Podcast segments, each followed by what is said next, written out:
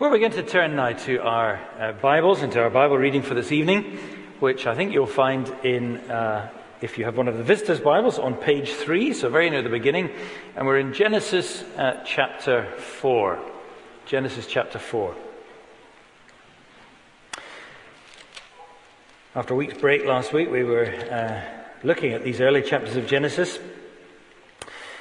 And of course, chapter 3 ends the scene of perfection and delight with which we're pre- presented with the creation of God, with everything in perfect harmony. God has created everything good, indeed very good, becomes very good with the creation of human beings, the crown of God's creation, what it's all for. But sadly and ironically, it turns out to be human beings who spoil everything. And chapter 3 ends with the great tragedy that human beings, man and woman, are cast out of the place of God's dwelling, out of the garden, out of the place of life. And it ends with these terrible words that God drove out the man, and at the east of the Garden of Eden, he placed a cherubim with a flaming sword that turned every way to guard the way to the tree of life. And now the story goes on to uh, its development from that first family into uh, what we would call human society and civilization. Now, Adam knew his wife Eve, and she conceived and bore Cain, saying, I've gotten a man with the help of the Lord. And again, she bore his brother Abel. Now, Abel was a keeper of sheep, and Cain a worker of the ground. In the course of time, Cain brought to the Lord an offering of the fruit of the ground. And Abel also brought of the firstborn of his flock and of their fat portions. And the Lord had regard for Abel and his offering. But for Cain and his offering, he had no regard. So Cain was very angry, and his face fell. The Lord said to Cain, Why are you angry? And why is your face fallen? If you do well, will you not be accepted? And if you do not do well, sin is crouching at the door. Its desire is for you, but you must rule over it. Cain spoke to Abel, his brother. And when they were in the field, Cain rose up against his brother Abel and killed him. Then the Lord said to Cain, where is Abel, your brother? He said, I don't know. Am I my brother's keeper? The Lord said, What have you done? The voice of your brother's blood is crying to me from the ground. And now you are cursed from the ground, which has opened its mouth to receive your brother's blood from your hand. When you work the ground, it shall no longer yield to you its strength. You shall be a fugitive and a wanderer on the earth. Cain said to the Lord, My punishment is greater than I can bear. Behold, you have driven me away today from the ground, and from your face I shall be hidden. I shall be a fugitive and a wanderer on the earth, and whoever finds me will kill me. And the Lord said to Cain, Not so. If anyone kills Cain, vengeance shall be taken on him sevenfold. And the Lord put a mark on Cain, lest any who found him should attack him. Then Cain went away from the presence of the Lord and settled in the land of Nod, east of Eden. Cain knew his wife, and she conceived and bore Enoch. When he built a city, he called the name of the city after the name of his son, Enoch. To Enoch was born Irad, and to Irad fathered Mehujael, and Mehujael fathered Methushael, and Methushael fathered Lamech, and Lamech took two wives. The name of one was Adah, and the name of the other Zillah. Adah bore Jabal. He was the father of those who dwell in tents and have livestock. His brother's name was Jubal. He was the father of all those who play the lyre and the pipe. Zillah also bore Tubal Cain. He was the forger of all instruments of bronze and iron. And the sister of Tubal Cain was Naamah.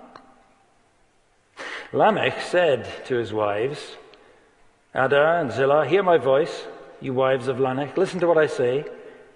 I've killed a man for wounding me, a young man, a young boy, for striking me. If Cain's revenge is sevenfold, then Lamech's is seventy sevenfold. And Adam knew his wife again, and she bore a son and called his name Seth. For she said, God has appointed for me another offspring instead of Abel, for Cain killed him. To Seth also a son was born, and he called his name Enosh. At that time, people began to call upon the name of the Lord. Amen. And may God bless to us his word. We'll do turn to uh, Genesis chapter 4. It'd be very helpful, I think, if you have that uh, in front of you. A chapter all about the progressive civilization of sin. Now, Christian people face a great deal of hostility in the world today, both in secular cultures, but also from many aggressive religious cultures in some places. I think we all know that the 20th century saw more Christian martyrs than every other century before it put together. Not in our nation, but that has been the case before in our nation, and we'd be fools, wouldn't we, to think that that could never be so again. There probably hasn't been real martyrdoms in this country since uh, the late 17th century. But it could happen again. And certainly in my lifetime, I have never known such aggressively hostile governments to everything that is godly and everything that is true. But that hostility to truth and to godliness is nothing new. It goes right back to the very dawn of human history. And in fact, Genesis chapter 4 goes a long way to explaining why the whole of human history has been such a story of fracture, of division, of strife, and even of hatred. The stories of Cain and Abel are more than just history, though they do record history. But the New Testament tells us that in them lies the root of two cultures, two whole destinies. Those who are like Cain, who, as John says, are of the evil one, and those who are like Abel, who are people of faith and therefore people of God, as Hebrews 11 calls them. So Moses is teaching his first readers and us both realism and hope. Realism about a conflict that has always been and will always be between the people of Cain and the people of Abel. But also hope that the fact of this real oppression and violence towards God's people in history is not the whole story. God is in control. And all things do work according to His gracious plan and purpose for the ultimate glory of those who belong to Him. Now, that was a message that Moses' people needed. Just as it's a message that hard pressed Christians need today all over the world. Israel knew what it meant to face hostility. They lived under subjection in Egypt. They were now facing hostile enemies all around them in Canaan, and they would do ever afterwards. That's why at the end of his life, Moses wrote down these books from Genesis to Deuteronomy, as we call them, the books of Moses. And he commanded them to be read to all Israel frequently so they would remember God's truth and be strong in the face of that hostility. At the end of those books, near the end of Deuteronomy, he says this Do not fear or be in dread of them. For it is the hand of the Lord your God who goes with you. He will not leave you or forsake you. And part of what he wrote in these books to encourage his people was Genesis chapter 4.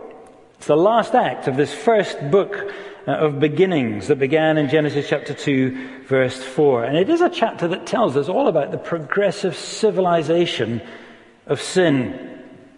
It tells us of the way that sin permeates human culture in such a way that we can both be scared by its sheer corruption and its bestiality, but also seduced by it because of its culture, and because of its beauty. And we've got to grasp both of these different aspects of sin's civilization. Moses is saying to us, don't be scared by the conflict and by the oppression of an ungodly world. God will never leave you nor forsake you. But he's also saying, don't be seduced either by the civilization of a godless world. You must never forsake the Lord your God for the bright lights of human deification, human idolatry, human self promotion. So let's look at this chapter together. You can see, I think, it divides very easily into three movements, each beginning with the same introduction. Verse 1 Adam knew his wife Eve, and she conceived. Verse 17 Cain knew his wife, and she conceived.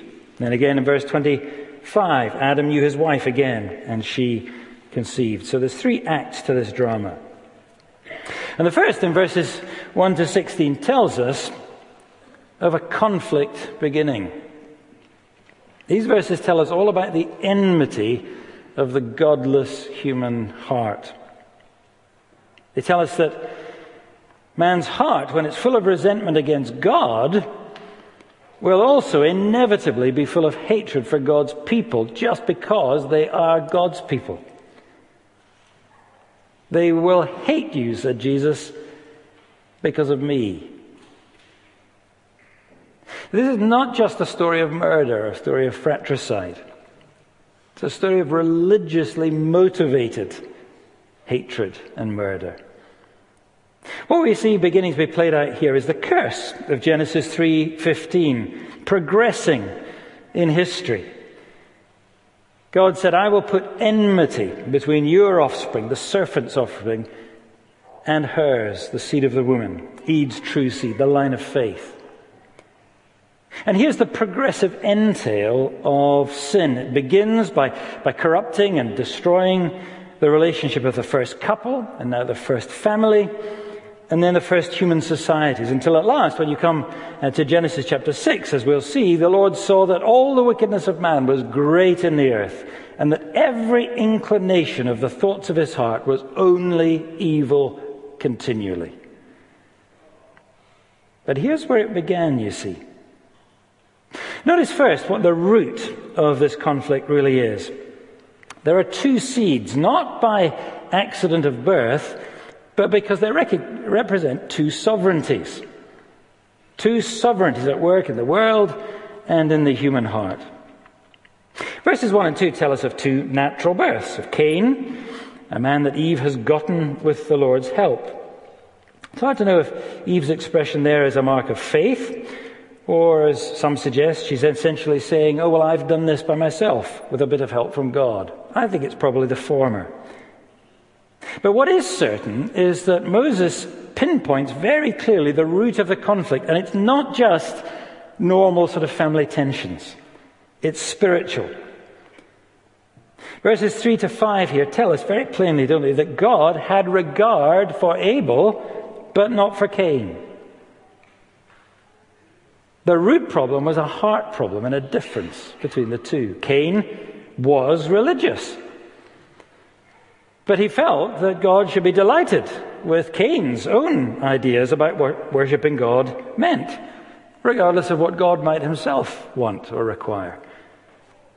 Whereas Abel, by contrast, Abel had a humble heart and an obedient heart, and that was reflected in his sacrifice in verse 4. Abel, we're specifically told here, gave of the best. He gave of the firstborn. And he gave of the fat portions. That's the choicest part. Now, every Israelite reading that knew immediately what that meant because that is what God commanded and that's what God desired. Anyone who's been listening to Stephen preaching on Leviticus recently will know that. But Cain, you see, Cain did religion his way. And he got very angry when God dared to say to him, Sorry, Cain, but remember, I'm God, not you. And I decide these things, not you. But Abel, you see, did religion God's way. He listened to God and he approached God in the way that God had commanded, the only way that there is to come to a holy God, through God's appointed way, through God's appointed sacrifice, and no other way. And that's the fundamental divide, you see, of the world into two seeds. Because they represent two sovereignties, two rulers in life. God or ourselves? And it's been so ever since. Self rule, we rule, we decide, or submission to God who rules and decides. Francis Schaeffer said, From this time on, in the flow of history, there are two humanities. The one humanity says there's no God, or it makes God's its own imagination, or it tries to come to the true God in its own way. The other humanity comes to the true God God's way, and there is no neutral ground. And that is the root of the spiritual conflict. The world is divided forever into these two humanities, two seeds defined by two sovereignties. The one true God and His way and His rule versus everything else that there is. Secondly, notice the result of this conflict. There are two sins, aren't there? There's Cain's sin against God, not just by his first attitude and his sacrifice, which God rebukes, but also in his entrenched and willing defiance to refuse God's mercy. Look at verses 6 and 7. God holds out to Cain in a better way, doesn't he? It's a promise. You too can be accepted, Cain, if you'll do it my way, if you do right. And also a warning if you don't, you're deliberately choosing the power of sin as your master. It's crouching at your door to devour you. Well, that's the eternal gospel, isn't it? A promise and a warning. Revelation chapter 14 calls it the eternal gospel. Fear God and give Him glory. But no, says Cain. Cain sins on persistently, disobediently, deliberately saying no to God. And that's a very, very dangerous thing to do, you know. To willfully refuse God's grace and mercy when He rebukes you and shows you the right way. People do it. People do it today all the time, just as Cain did it way back then. And you see, that led to his second sin against Abel, his brother. Bruce Waltke says, because he f- fails at the altar, he fails in the field. Because he fails in his theology, he will fail in his ethics. And you see, the Bible tells us that plainly, doesn't it? Corrupt behavior always flows from corrupt thinking. Read Romans chapter 1. It's refusal to honor God that darkens people's minds, and it's that that leads to debased human behavior. And that's the reverse of true worship. It's the reverse of what we're made for. We're made to love the Lord our God with all our heart, with all our soul, with all our strength, and our neighbor as ourself.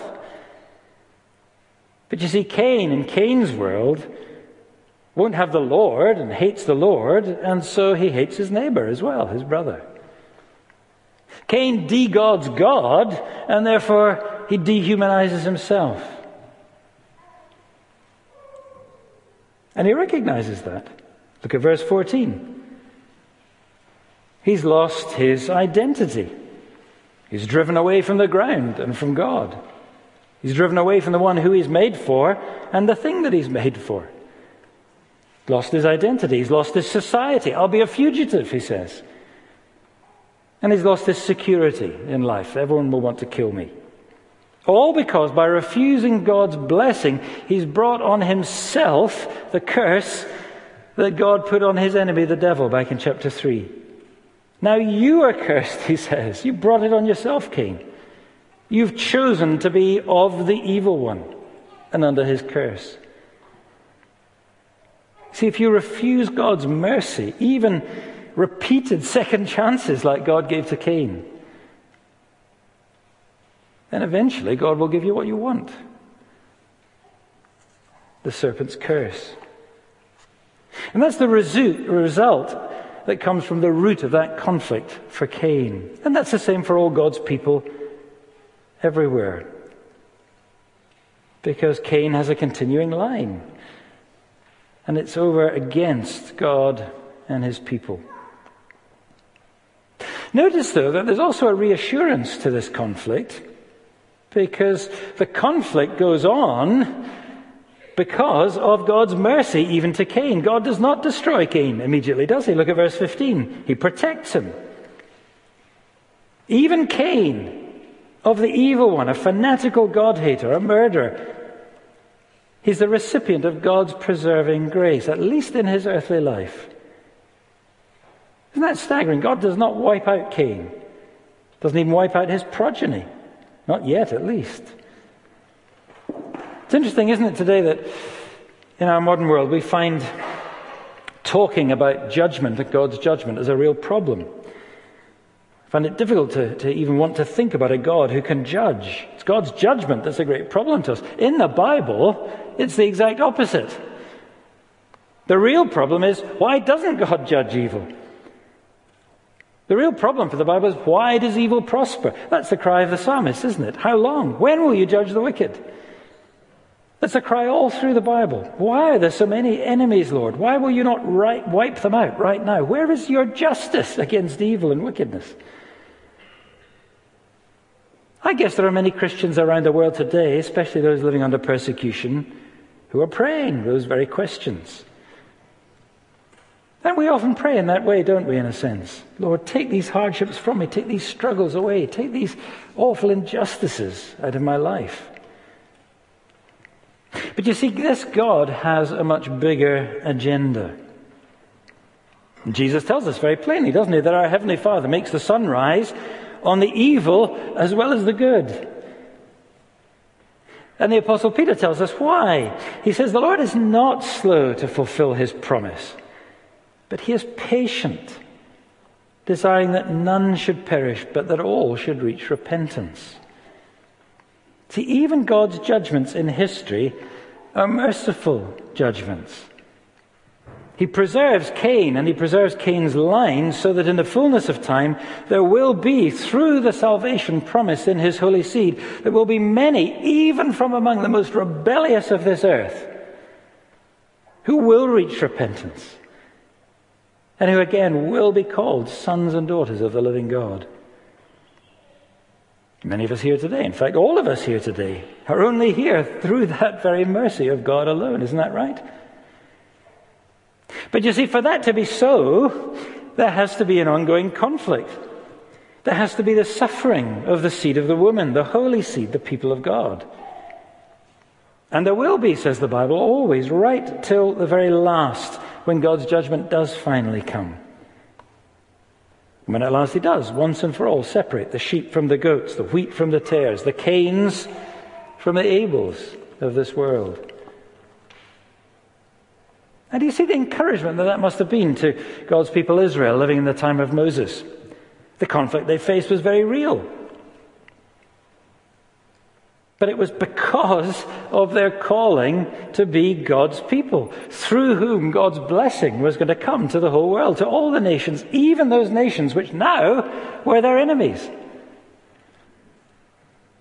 The privilege, you see, of being the people of the holy seed is to be a people who are born into conflict, born for battle. That was the title of a book that we used to read as students. Conflict and battles and hatred and persecution. That is not the sign of being under God's curse. That is the sign of being under His blessing. It's not the sign of God being absent from your life, but God being present. Don't fear, because I will never leave you or forsake you. And the New Testament tells us exactly the same thing for us as believers today.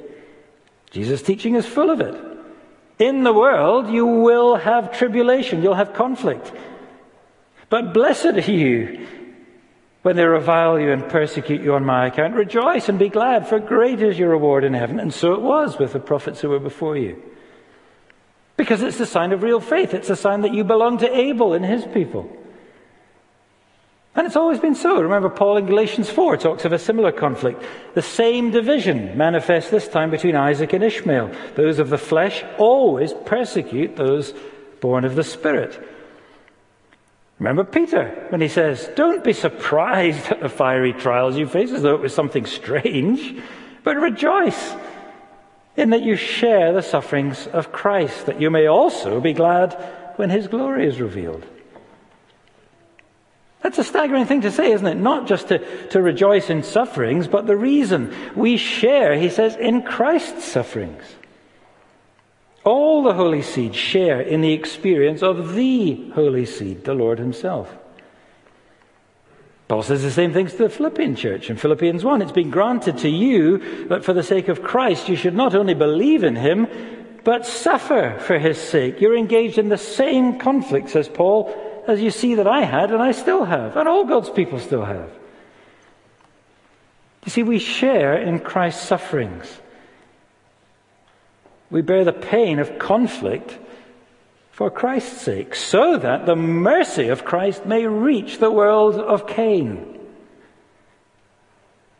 If God had destroyed Cain and cast off his seed, there'd be no conflict, would there, for the godly line of Seth? There'd be no enemies for Israel either. But also, there would be no salvation for a lost world. But God chose for his chosen seed to bear the pain of conflict so that through Abraham's seed, salvation would come, not just to Israel, but to all the nations, even their enemies. Well, that gives a very different perspective, doesn't it, to the struggles and battles that we may face as believers today, especially if there's great opposition to our, to our ministry and to our mission. And we're praying, oh Lord, end this conflict. Well, the Bible tells us there will be an end. Abel's blood still cries out from the ground, and every injustice will be judged by God. God is not slow to judge, God is not unjust, but He is also merciful. And He's willing to suffer evil, even Himself, so that the great harvest that He's determined to have, He shall have. See, when the day of conflict ends for God's people, the day of mercy will also end for God's enemies. But until then, you see, because we face conflict, there is still a day of salvation. So we shouldn't fear, we shouldn't despair at the reality of the conflict that we will always face. We share in Christ's sufferings. And it's for the sake of his mercy. That many, even who are still enemies today, will bow down yet to him and be glad on that last day and welcome the coming of the Lord himself. When multitudes from every tribe and tongue and nation will join in praising the risen Jesus. Even the enmity of the godless human heart serves the glorious purpose of God. The psalmist says, even the wrath of man will praise him. And that perspective, I think, will help us with this second section, verses 17 to 24, where you see a city is built.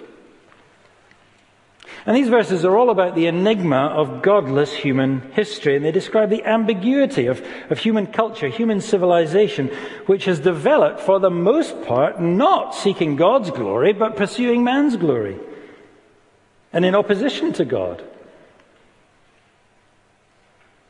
And yet is not totally abandoned by God. There's many gifts, there's many graces and mercies that He's given to human beings.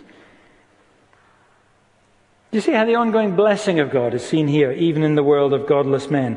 Cain knew his wife, and she conceived Enoch, verse 17. And verse 18, he had children, he had grandchildren, and he had great grandchildren, and so on. So the blessing of God on humanity from creation, be fruitful and multiply, is still going on. It's not revoked. Even though, yes, it is tinged with pain, it's tinged by the curse, it's not utterly gone. And similarly, the cultural advancements and the civilization described is the outworking here of God's purpose for man, isn't it? To subdue the earth, to have dominion over the earth. So here are human beings building cities, building culture, civilization beginning to flourish. But it's chiefly godless civilization. It's seeking human autonomy, it's seeking uh, human creativity, and seeking for that what really only belongs uh, to God Himself, but what man has forfeited because he's rejected God. So it's all done a wrong way. Verse 17 Cain builds a city, but it's not the city of God, it's the city of man. And he names it as his own creation after his own son, just like the Egyptians did after their pharaohs for their cities. Moses' audience would easily understand what he's saying. Here's a city that magnifies me and my family. And he's doing it, you see, to seek his own solution to the curse that he's brought upon himself. Why do you build a city? Why do you build civilization and culture? Well, to give yourself identity, to give yourself society, to give yourself security, the very things that Cain had lost, that he'd robbed himself of because of his sin and because of his rejection of God. And that's what humanity's been doing ever since. Still does today, building to the glory of man, building cities and nations and civilizations and cultures and philosophies, to give ourselves identity, to give ourselves significance and, and society and security. And see, that is what explains the enigma, the ambiguity of human history. Mankind is, is ruined but we are a glorious ruin, nonetheless. See, on the one hand, here there's a glorious advance of culture, of civilization. At verse 17, speaking about the birth of architecture, isn't it? Building cities. Verse 20 is talking about the rise of agriculture from Jabal, the man of livestock, and so on. Verse 21, it's the rise of the arts from Jubal with his lyre, with his flutes, with music and the, and the arts. Verse 22 speaks of artisans, of Tubal Cain. He's the father of all the technology, all the science, metalwork, and all the rest of it. The whole gamut, you see, of, of human civilization is being summarized there, and it's a summary of great glory. But it all comes from Cain, it all comes from godless humanity. But because you see, man is still made in God's image. He is a ruin, but there is still glory even in that ruined state. And he still blessed the earth despite all the rebellion. That's what we call, in theological terms, that's what we call God's common grace. God's common grace is at work in the world for the whole world in blessing. He blesses the just and the unjust. Not all good things in the world that we rejoice for came from Christians, do they? The vast majority of things that we rejoice in were created by complete pagans. But the glory of God, even in their ruin, even in their rejection of Him, flourishes in all that they produce. And Moses is being very clear here. We're not to despise these things, whether it's the music or the arts or technology or science or whatever it is. All of these good gifts come from God. They're God's common grace to all mankind even though they came from the seed of Cain for the most part. Some Christians don't grasp that. They get confused. They want to make a, a hard divide between the secular, secular and the sacred. We should only have Christian music as though that was somehow different from secular music. Well, the reformers would have none of that. In fact, They took a whole book in Scotland of, of uh, ballads and pub songs and rewrote the, the words Christian words to, to, to these tunes so that people could redeem them and sing and praise God with them. Christians can sometimes say, oh no, if I'm ill, I must have a Christian doctor or a Christian psychiatrist.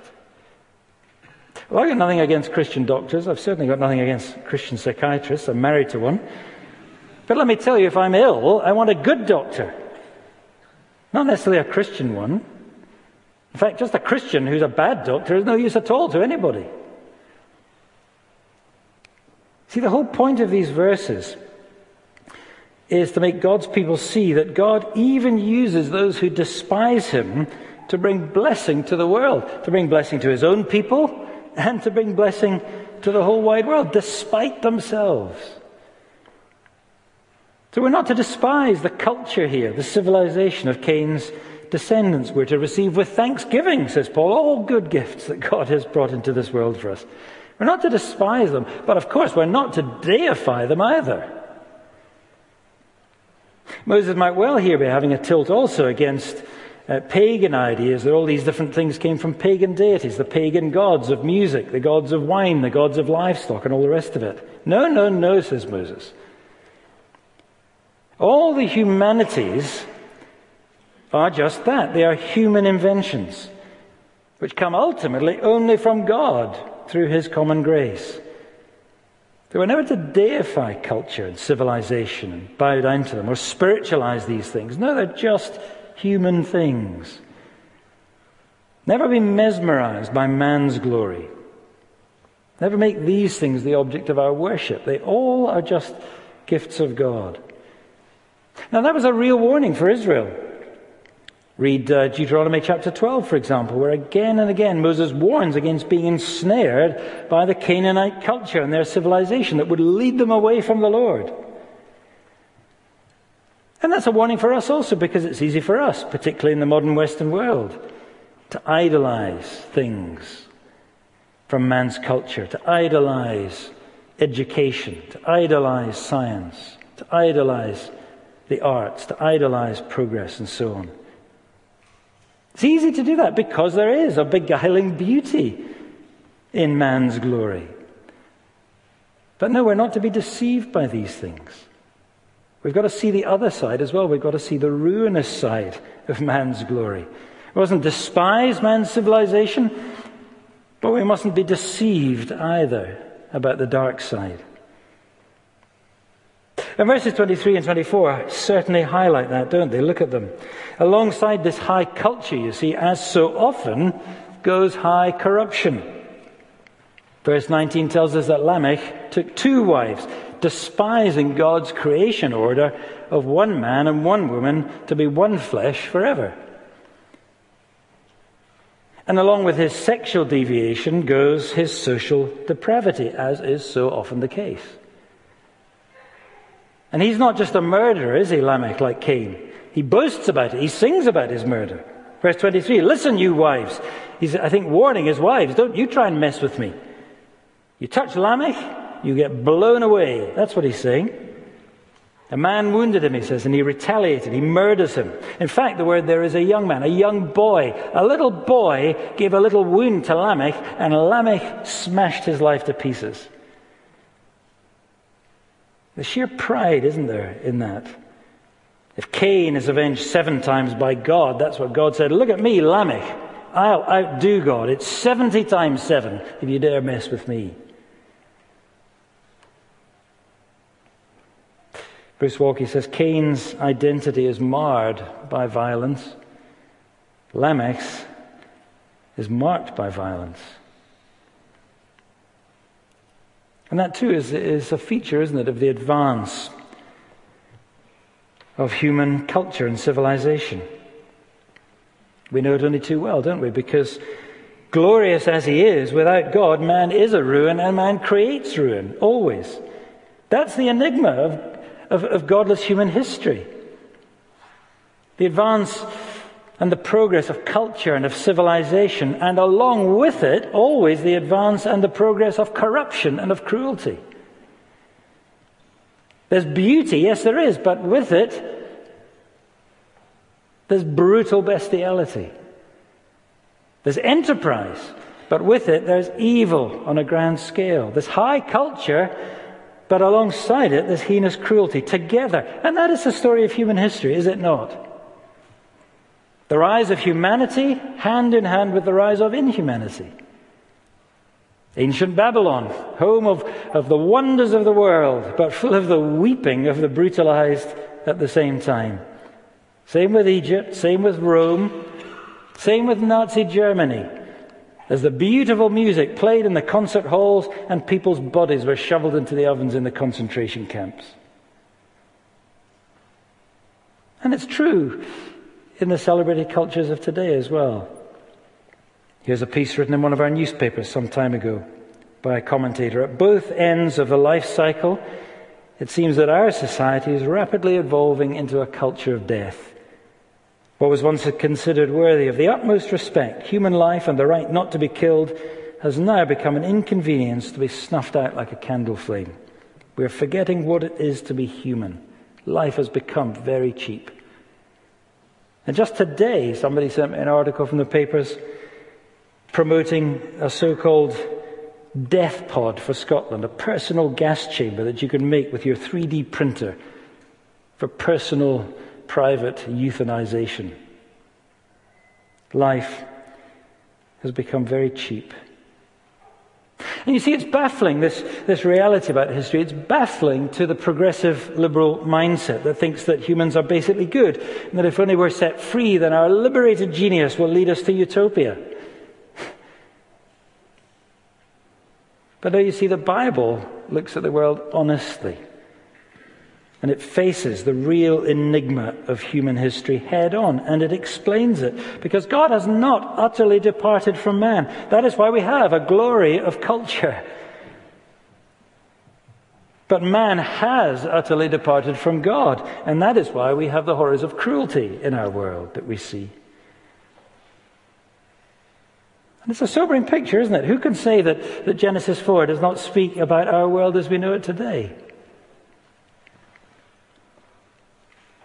But it's not quite the end of the chapter, is it? Do you notice? Because as well as explaining the world, the Bible points us to the true and the only answer to our world. Look at the last two verses, because they tell us that in the midst of this enmity of conflict, in the midst of the enigma of human civilization and culture, in the midst of all of that, a church is born. And these verses speak unequivocally about the endurance of godly human hope. Over and against all the entail of sin and the curse that man has brought into the world, there is the inextinguishable certainty of God's promise of a future for those who will reject the hubris, the arrogance of man, and turn instead in humility to God. It's just tagged on at the end, isn't it? But in fact, you see, look, we're back to Adam and Eve again. And their new offspring alongside Cain, Seth, whose name means granted or apportioned by God. There might just seem to be a footnote in the story, but you see, that's the style of the God of the Bible. Behind all the vain glory of man, he is at work quietly in the background. But he is at work. And here is the answer to all the pride of man and all the ruin of our world. The answer is a little child but one in whom all the future of the human race rests. Because here is the beginning of a new line, a counterculture, a holy seed in the midst. It's the evidence that God's promise hasn't failed. It's the evidence that his seed will not be destroyed. Now, a church is born, a community of faith will abide through everything until everything in God's gracious plan of salvation is accomplished. Look at what marks out this people of hope. First of all, do you see they trust in the holy seed? Verse 25 She bore a son and called his name Seth because she said, God has appointed the seed of salvation. The promise lives on, is what she's saying. It's a wonderful echo in those words, isn't there? All down the ages. The word of faith and the promise. Behold, said Isaiah, the virgin will conceive and bear a son, and you will call his name Emmanuel, God with us. Behold, said the angel at last to a young peasant girl in Galilee, you shall conceive and bear a son, and you shall call his name Jesus, and he will save his people from their sins. But here it is, right back at the beginning. You see the pattern. The same gospel, the same hope in the midst of a conflict, through all the progressive civilization of sin, through all the culture that is opposed to God, there is hope for those who will trust in the holy seed as promised. In verse 26, to Seth also a son was born, and he called his name Enosh, which means weakness. And that's significant, isn't it? Because people who trust in the Holy Seed will also be people who look not to their own strength, not to their own might, not to their own cities for salvation, not to their glory and their civilization and their culture, but rather they're content with a humble spirit. They know their weakness. They humbly confess it publicly. Names his son. We're weak. because they know that God opposes the proud, like Cain, and gives grace to the humble.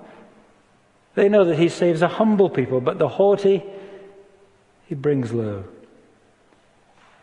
And so, putting their trust in the holy seed and being content with a humble spirit, they call out, don't they, to the heavenly Savior. At that time, people began to call on the name of the Lord.